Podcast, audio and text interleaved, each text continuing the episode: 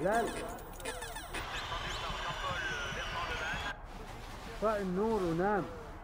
Modanın bilinç dışı.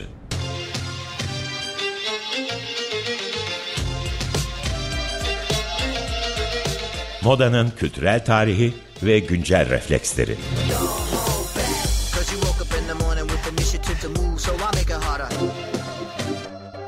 Hazırlayan ve sunan Özge Kanlı. Time has come to Push the button.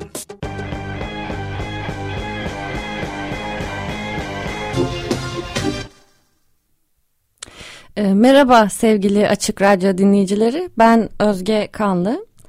Modanın bilinç dışında bu hafta moda yayıncılığı ve dergicilik özelinde e, disiplinler arası bir sohbet edeceğiz. Bu haftaki konuğum yıllardır dergi sektöründe farklı alanlarda çalışmış editör, metin yazarı ve bir arşiv meraklısı sevgili Aykun Taşdöner. Aykun hoş geldin, sefalar getirdin. Hoş bulduk. Teşekkür ederim. Ee, Ben teşekkür ederim. Hep sen soru soruyorsun, röportajlar yapıyorsun. Bu sefer ben sana soru soracağım.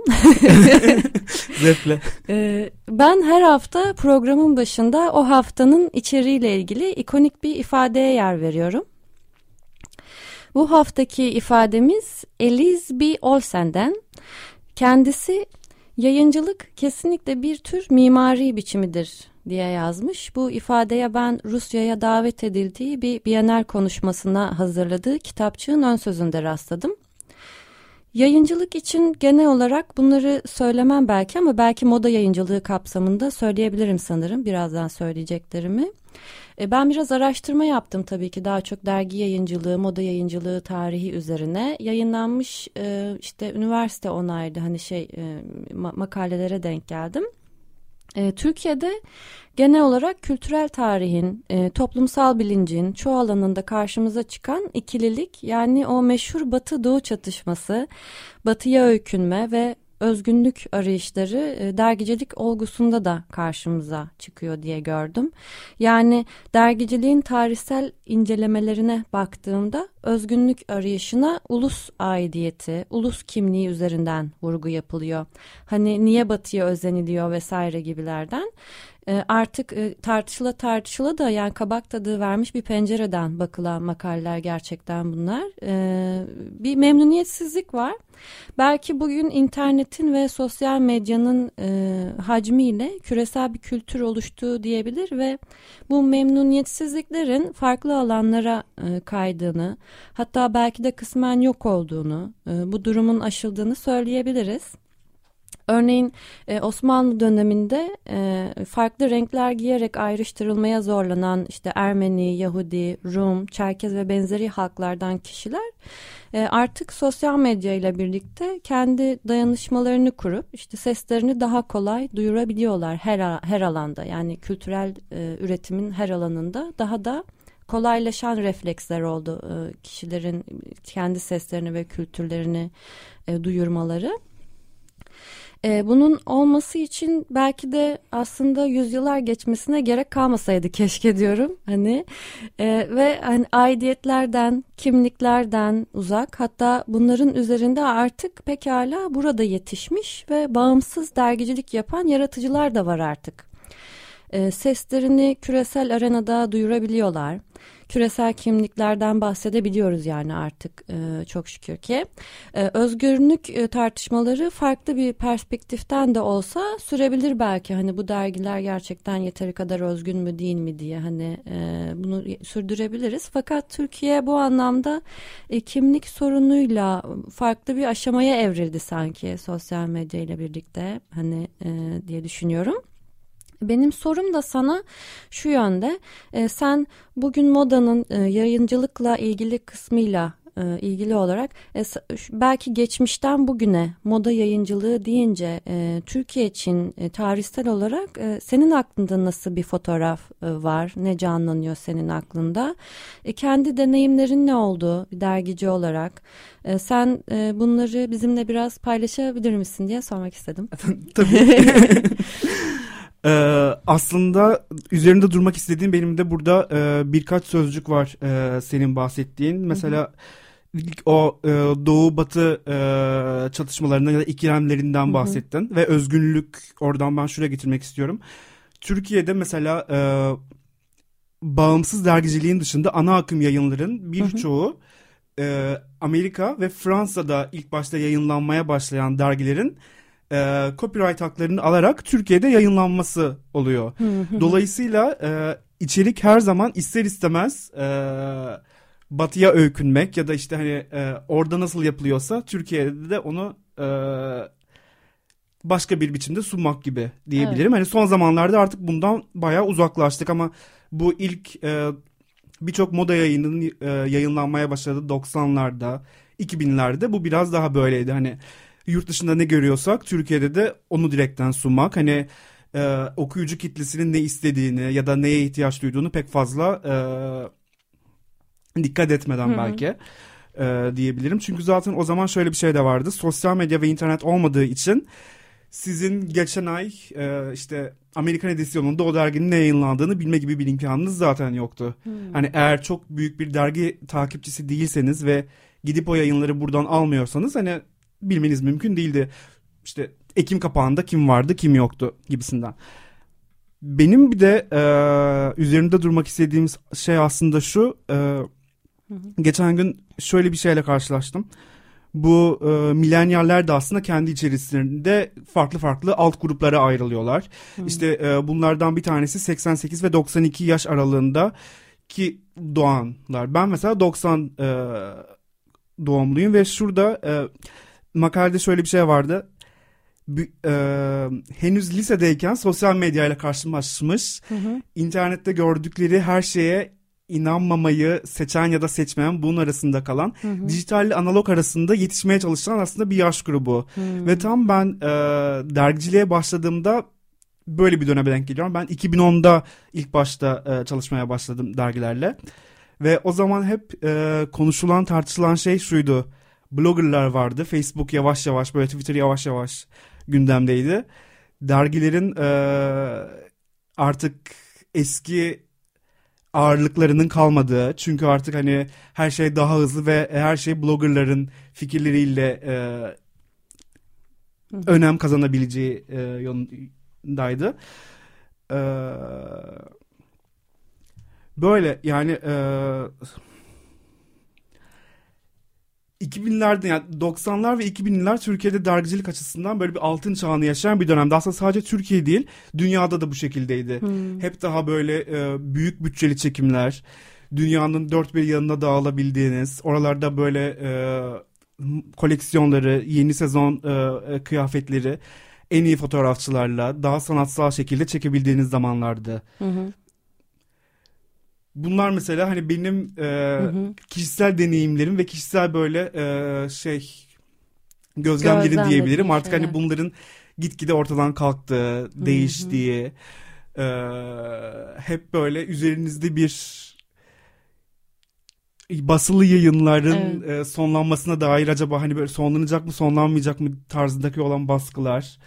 E, hep ben böyle bir ara kuşakta dergiciliğe ilgili şey yaparak sürekli bunun böyle stresi ya da böyle e, hep O baskı altında Evet. kaldın ve çalıştın ve çalışmaya devam ediyorsun 10 yıldır. evet Şahane sen milenyıllara girdin. Ben de aslında yine e, milenyıllara dahil olacak e, ve sonrasında belki olaylar nasıl geliştiği örnek olacak bir e, örnekle devam etmek istiyorum e, müsaadenle. tabii ki. E, Şimdi ben bizi bir Norveç Oslo'ya götürmek ve oradan da bir pencere aralamak istiyorum dolayısıyla. E, 21 yaşındaki Elise B. Olsen yaşının iki katı olan insanlardan daha fazla başarı ve uçuş mili elde etti diye bir ifadeye denk geldim ben. E, Şimdi Elise 13 yaşında kendi Gençlik Kültürü dergisini çıkarmaya başlamış birisi ve yaptıklarıyla da Norveç'in Tavi Gevenson'a bir cevabı diye bir şey deniliyor kendisi için. Yine 13 yaşında e, Resonance Paper isimli bir dergi yayınlamaya başlıyor. E, yani müthiş bir yaş gerçekten dergi yayınlamak için de ve e, gençliği düzgün bir şekilde anlatan gençlik dergileri yokmuş gibi hissettiğini ifade ediyor. Yani bu dergi moda üzerine kurulu bir dergi bu arada. E, ona göre şöyle bir ifadesi var. Gençlik dergilerin ya neden böyle bir gençlik dergisi çıkardınız, motivasyonunuz neydi diye soru sorulduğu zaman şöyle diyor. Hepsinin hikayesi aynıydı. Ee, Disney benzeri bir yaklaşım. Sadece ünlüler, güzellik ürünleri ve ergenlikle ilgili şeyler vardı. Gençlerin bu tür ana akım basına bir alternatife ve ciddiye alınmaya ihtiyacı vardı diyor. Ve aslında bunlar dışında da ee, ne bileyim bizim örneğimizde mesela işte Blue Jean dışında elimize hakikaten doğru Kesinlikle. düzgün bir dergi geçse ne olurdu acaba sorusu şu an zamanda kaybolacak. Yani hani onun cevabını bilmiyoruz ne yazık ki. Ama hani keşke böyle alternatifler oluşabilseydi ve olsaydı belki de. Eliz Resens'in ardından küçük formatlı Wallet Mag isimli bir dergi çıkartıyor. Tasarımsal olarak da bir yenilik getiriyor. Yani bir cüzdan gibi cebe girip taşınabilecek formatta bir dergi bu. Bu dergi moda kültürü eleştirilerini içeriyor ve benim bildiğim kadarıyla toplamda 10 sayı var. Artık e, basılmıyor. Hı hı. 10 sayı bitti. Ee, ve e, sanırım moda dergisi olup sadece metinlerden oluşan nadir yayınlardan biri bu. Ee, bu haliyle dergiyi ilk, ilk gördüğüm andan beri bence beni büyülemişti bu arada. E, bu sayede Alice'in ismi e, yurt dışına kadar gidiyor ve e, aslında Stephen Mark Klein isimli müthiş arşivci ve efsanevi bir adam. E, Eliz'in bu başarılarını duyduktan sonra ona bir mail hazırlıyor ve e, özellikle Wallet Mac'ten sonra sahip olduğu yaklaşık e, iki ton kadar dergi arşivini wow. e, Elize bağışlıyor. Çok şanslıyız. evet. Ve e, dergi ya aslında şöyle adı yani kendisinin e, bir kültür eleştirmeni aslında kendisi ve bu arşivlerin yani dergilerin tek tek hiçbir şey ifade etmediğini ama hepsi bir araya geldiğinde müthiş bir değere sahip olduğunu düşünüyor. Elizi de biraz böyle onun o geleneğini sürdüren sürdürecek kişi olarak düşünüyor aslında yani hani benim e, belki mirasımı hı hı. değerli kılacak ve bir şekilde ileriye üzerine değer katarak e, bir işe e, yarar hale sokacak kişi bu kız ya diyor ve e, en sonunda birazcık da onun akıl hocası e, olup hı hı. E, bugün e, yakın zamanlarda fiziksel olarak da e, artık açılmış olan veya açılacak olan çok yakın zamanda e, uluslararası moda araştırma araştırmaları kütüphanesinin e, kurulmasına vesile oluyor bu arşiv e, ilk bağışı e, arşivsel ilk bağışı yapmasıyla. Şu an içeride yani e, bu kütüphanenin içeriğinde e, dileyenler girip bakabilirler de. Yani e, bilmiyorum ki ben hangi marka yok. Yani kendi e, ne bileyim e, koleksiyon sayılarını tanıtan yazılardan der yani çoğu işte moda dergisi arşivine ve davet e, mektuplarına kadar çoğu şey, çoğu görsel e, bir kütüphaneye dönüştürülmüş. E, Oslo'da ne yazık ki. Maalesef. Biz henüz gidemeyeceğiz oraya yakın zamanda gibi görünüyor. E, şimdi bu e, tabii yani bu kütüphanenin fiziksel olarak açılmasından önce bu, bu dönemler e, pandemi zamanına denk geliyor. Aslında ilk önce dijital olarak e, açılıyor e, bu kütüphane. Şimdilerde de fiziksel olarak. E, ben de bu aslında bu programda da e, Türkiye adına moda hakkında konuşmayı, tasarım tarihi ve kültürü üzerine yapılan üretimlerin yerelleşmesi için ee, umarım bu programın da gerekli çabayı e, hani yani olduğu haliyle kendi değerini bulmasını istiyorum tabii ki bu anlamda. E, Türkiye'de de moda ve tasarım araştırmalı bir araştırmaları belki birliğinin kurulması, böyle disiplinler arası disiplinler arası bir çalışma için kütüphane veya e, kurum oluşturma ihtimali beni çok heyecanlandırıyor. Hı. E, basılı moda ve tasarım yayınlarının arşivlenmesi deyince de aklıma İstanbul Moda Akademisi Kütüphanesi ve e, so, AKM ile AKM'nin içinde açılan Vitali Hakko Kütüphanesi geliyor ama tabi birinde disiplinler arası teori yayınları bakımından eksikler var. Yani moda teorisi çok okunan bir şey değil. Hem de çoğu İngilizce zaten ve e, diğerinde de e, yani daha çok e, tanıtım yani görsel e, sözlükler ve referans kitapları diyebileceğimiz e, kitaplar var. Ben buradan e, ya bunların hepsi çok değerli katkılar tabii, tabii ki. ki ülkemiz için. Üniversite kütüphaneleri de öyle bu anlamda e, hani çalışan ve hani ne bileyim bir taşı hani sonuçta yerine koyan onca emek verilmiş yerler oralarda. Ben sana buradan şunu sormak istiyorum. Ee, sen mesela e, moda ve tasarım arşivciliğinin e, önemi hakkında ne düşünüyorsun? Hani diyorduk ya dijitalde kalması aslında çok zor. Yani geriye gitmek ve bir şey aramak dijital sistemde gerçekten zorlayıcı olabiliyor. Hani sürekli Hı hı, geriye evet. dönmek, onu bulmak. Hani web sitesi ortamında da aslında çok zor. E, dolayısıyla hani biz arşivciliğin fiziksel anlamda kalmasından yana o yüzden kullanıyoruz ama hani biz neden bunu böyle istiyoruz? Yani sen neden böyle istiyorsun ve Türkiye bu işin neresinde e, ve nereye varabilir acaba? E, bu konu üzerindeki imkanlar nedir? İmkansızlıklar nedir? Genel olarak fikirlerin neler? Ee, bence Türkiye'nin e, en azından kendi çalıştığım sektör adına konuşacak olursam sınıfta kaldığı bir bölüm. Yine mi?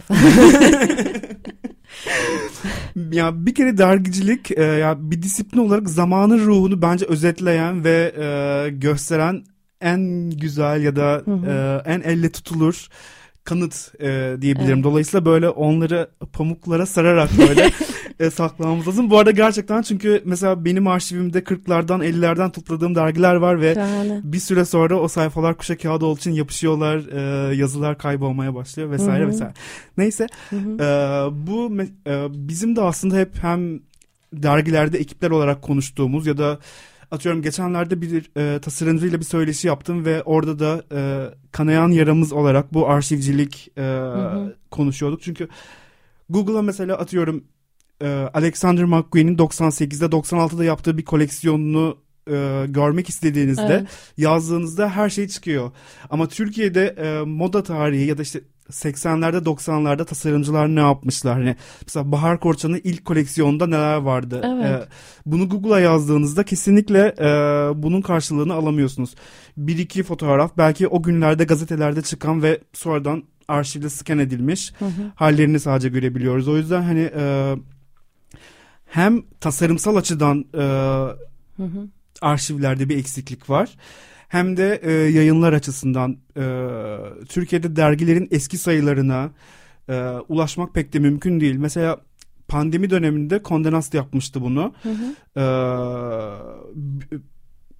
Vanity Fair bütün arşivini tamamıyla açmıştı ve şey kısa bir süreliğine üstelik ücretsiz yapmıştı. Herkes o bütün zengin arşivi görsün diye ya da İtalya'da mesela aynı şekilde Vogue Italia bütün arşivini o da açmıştı ve e, fotoğrafçılar üzerinden, kıyafetler üzerinden, konular üzerinden e, bütün geçmişi görebiliyordunuz. İnternet artık öyle bir hale geldi ki bence hani bir kapağı seviyorsunuz mesela bir dergi yayınlandı ve onu paylaşmak istiyorsunuz. Ee, Okey paylaşıyorsunuz beğendiniz.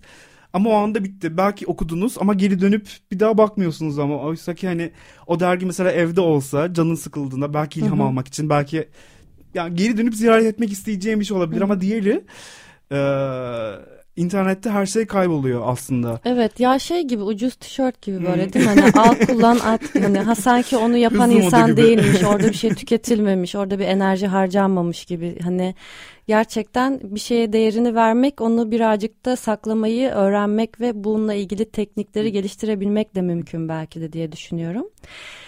E, Müsaadenle ben de buradan bir örnekle e, başlamak istiyorum. Bu Eliz bir olsen evet Z kuşağı harika.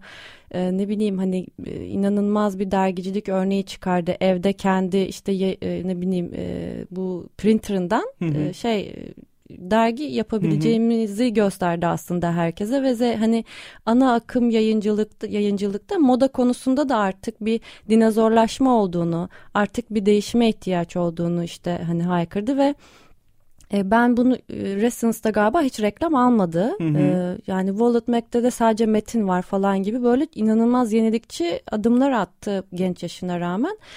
E, demek ki mümkün yani bazı şeyler yapınca diye düşünüyorum ben de.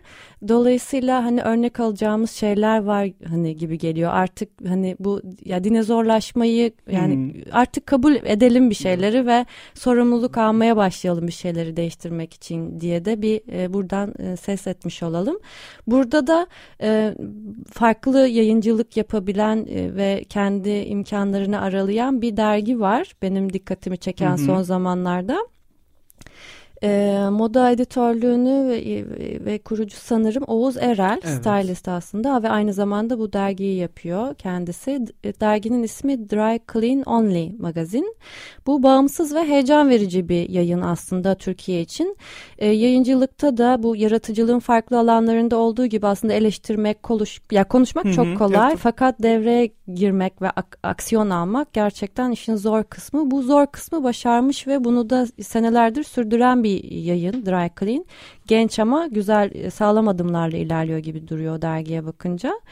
Ben e, Dry Clean'in kendi Dry Clean Only'nin kendi sitesine girip e, hakkında kısmında e, kendileri hakkın kendilerinden nasıl ne- nasıl bahsediyorlar diye bir e, okuyayım dedim Hı hı. ve şöyle bir ifade var e, yani kendi meramlarını şu şekilde anlatıyorlar Dry Clean Only daha çok moda platformu olmakla birlikte toplumun sorunlarına sırtını dönmez. Moda endüstrisindeki köklü ve önüne geçilmesi zor sorunlara karşı çözüm odaklı bir içerik üreterek izleyici için bir seçenek ve farkındalık yaratır. Dry Clean Only yargılamaz, eleştirmez, rekabet etmez veya dışlamaz. Yenilikçi bir tavır ve normlara meraklı bir bakış açısına sahiptir. Yani bu cümleler gerçekten heyecan Evet, uyandırıcı evet. değil mi? Hani Kesinlikle. ee, buradan yaratıcısı Oğuz Erel'e de tebriklerimizi iletelim böylece. Dergiyi gerçek kılabildiği için ve yaşama sokabildiği, dahil edebildiği için. E, dinleyicilerimize de buradan seslenmiş olalım. Böyle alternatif yayınlar biliyorlarsa bizimle hesabı etiketleyerek paylaşırlarsa hikayelerde paylaşıp bunları e, herkese ulaşabilir, e, kılabiliriz. E, şimdi ben buradan ileri sana e, şöyle bir soru soracağım. E, senin aklında e, mesela bağımsız moda ve tasarım yayıncılığı deyince neler canlanıyor? E, sen ne, ne ne düşünüyorsun ve e, bu konularda umutlandığın, hayal kırıklığına uğradığın gelişmeler var mı? E, bu azılı ana akım dergiciliğin yanında hani insanların kendi yer açması mümkün mü? Neler düşünüyorsun? Ee, bir kere umut vadeden kısmı bence şu e, bağımsız, bağımsız yayınların çıkması çok önemli çünkü çok sesliliği sağlıyor Evet. her şeyden öte. Ee, çünkü bir yayın tek başına söz sahibi olmasını engelliyor. Ee, bunlar hani umut verici yanı bence. Bağımsız yaz- yayınlarda datalara bağlı kalmayarak çalışıyorsunuz. Ee, kimin satacağı, e, kimin çok beğenileceği aslında umurunuzda değil. Siz bir e, müzisyeni çok seviyorsunuz, oyuncuyu çok seviyorsunuz. Onu istediğiniz gibi çekebilirsiniz, istediğiniz gibi sunabilirsiniz. Ee, bence bunlar e, güzel yanı. Dry Clean özelinde değil Hı hı. ama e, mesela dünyada da ben çok fazla takip ediyorum bu bağımsız yayınları ve e, 2000'ler yani 2000'lerin sonlarına doğru çok fazla e, ba- bağımsız yayın çıkmaya başladı. Beni orada endişelendiren tek bir şey e, şu. E, aslında hiçbiri sadece bağımsız bir e, moda yayını ya da tas- tasarım yayınıyla kendi e, değirmenlerini döndürmüyorlar. Evet. Hepsinin e, yan tarafta yaptıkları bir reklam ajansı ya da işte Hmm, kreatif ajans adı adında markalara sağladığı içerikler var. E, e, hani biraz bu sinemadaki gibi hani işte Marvel'a film çektim oradan ben bağımsız kendi filmimi yapacağım e, gibi olabilir aslında ama hani orada günün sonunda yaptığınız şey zaten gene e, film üretmek, sinema yapmak. Burada hani diğer tarafta eğer sizin aldığınız o reklam kampanyaları işe e, sonlanırsa derginizi nasıl fonlarsınız? Hani Hı hı. bence asıl e, ne kadar ya bu beni işte bağımsız yayıncılığın sürdürülebilirliği konusunda Hı hı. düşündürüyor. Hı hı. Evet gerçekten e, burası bam teli olayın. E, burada da şöyle bir, bir, e, hemen bir, bir yani bitirmek zorundayız Hı hı. tabii artık şu an ama şöyle bir şey söyleyebilirim. Eliz e, hani bu e, ş- reklam almayarak bunu yapmanın zor olduğunu, bir başlangıç olduğunu fakat Mesela e, Wallet Maggie Gucci fonlamayı kabul etmişti. Hani fonlamasaydı benim e, popülasyonuma ihtiyaç duyacak yani markalarda paralar Evet. ama hani içine girmeden de belki yapmadan da hani e, değiştirmek çok mümkün Evet. olmuyor. İçeriden belki dışarıya doğru bir kaynak akışı sağlamak için e, bu anlamda buna adım atmış herkesi cesaretlendirmiş olalım biz yine de. Bir benzerini Bottega Veneta'da yapmıştı. Mesela Hı hı. yeni yeni Bat magazine fon sağladı ve hani karışmadı içeriğine. Şahane güzel Evet, örnekler olmaya devam ediyor ve olsun umarım Türkiye Umarım. içinde. Ee, öncelikle ben sana geldiğin için ve bunca yoğun yayın e, süresinde yani kendin için bir yoğunluğun olduğu sürede bana dahil olduğun için geldiğin için çok teşekkür ben ederim. teşekkür ederim. Teknik ekipte Rubble'ın da çok teşekkür ederim bize eşlik ettiği için ve sizlere sevgili Açık Radyo dinleyicilerine ve müştereklerine de çok teşekkür ediyoruz bize yer açtıkları için. Şimdilik bizden bu kadar.